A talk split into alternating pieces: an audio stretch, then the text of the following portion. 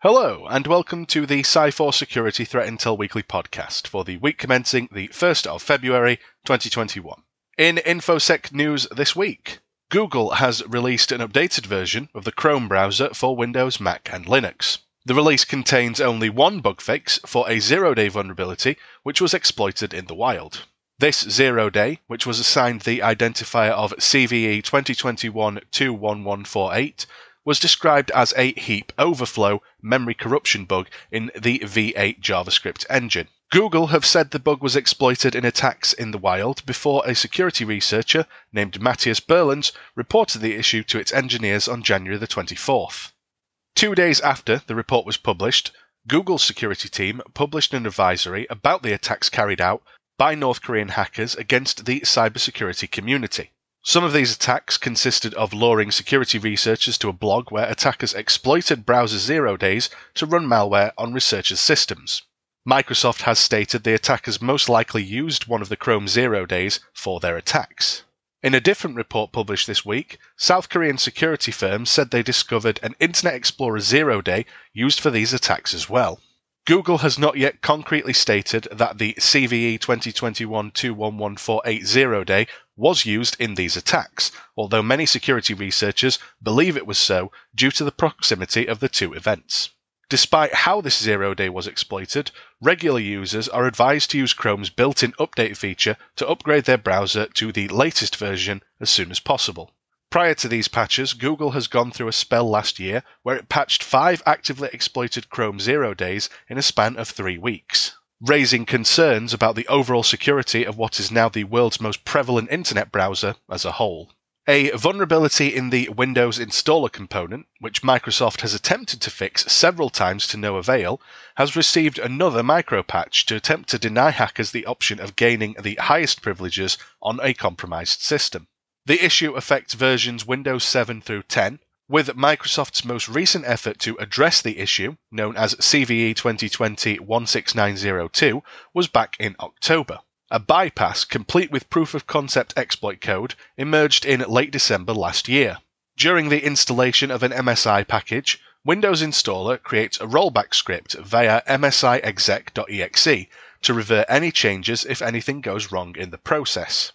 An attacker with local privileges could run an executable with system permissions if they could replace the rollback script with one which changes a registry value to point to their payload.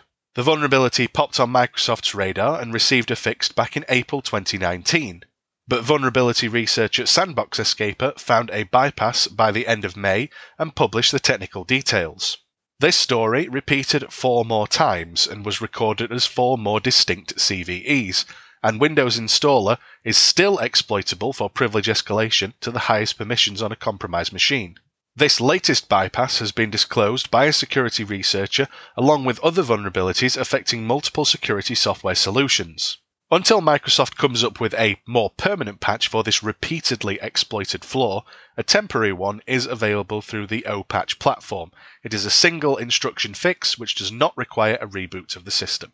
The TrickBot malware has been upgraded, again, with a network reconnaissance module designed to survey local networks after infecting a victim's computer. This new module, dubbed MassRV, uses the open source Masscan tool, a mass port scanner with its own TCP IP stack and capable of scanning large swaths of the internet in a matter of minutes. TrickBot uses the network scanner module to map the victim's networks and send home information on any devices with open ports. This module is deployed via a Windows DLL file with a 32 bit or 64 bit architecture, depending on the system the malware has infected. According to the initial disclosure report, both link libraries observed are debug builds and log their execution into standard output. This hints at the module being in a test phase, with TrickBot still testing waters to see if using a network mapping tool could help them boost the number of infected devices and their malware's efficiency. All of the information on network devices with open ports is exfiltrated to the malware's command and control server for the malware operators to decide if the discovered machines are worth adding to the botnet. TrickBot developers have previously released a standalone reconnaissance tool known as Lightbot in the form of a PowerShell script used for scoping out an infected victim's network for high value targets. This module is an indication of the actors' continued investment in improving their network reconnaissance toolkit, even following the recent disruption efforts by Microsoft and other security firms. Even though the recent operation managed to disable roughly 94% of TrickBot's critical infrastructure, the Tough to Kill botnet bounced back in January with a new series of phishing emails and lures. Although initially only used for harvesting sensitive data, TrickBot has had quite the evolution over the years into a highly dangerous and prevalent malware dropper, delivering additional, usually more dangerous malware payloads. This usually happens after all useful information, including system info, credentials, and any interesting files, have already been collected and exfiltrated.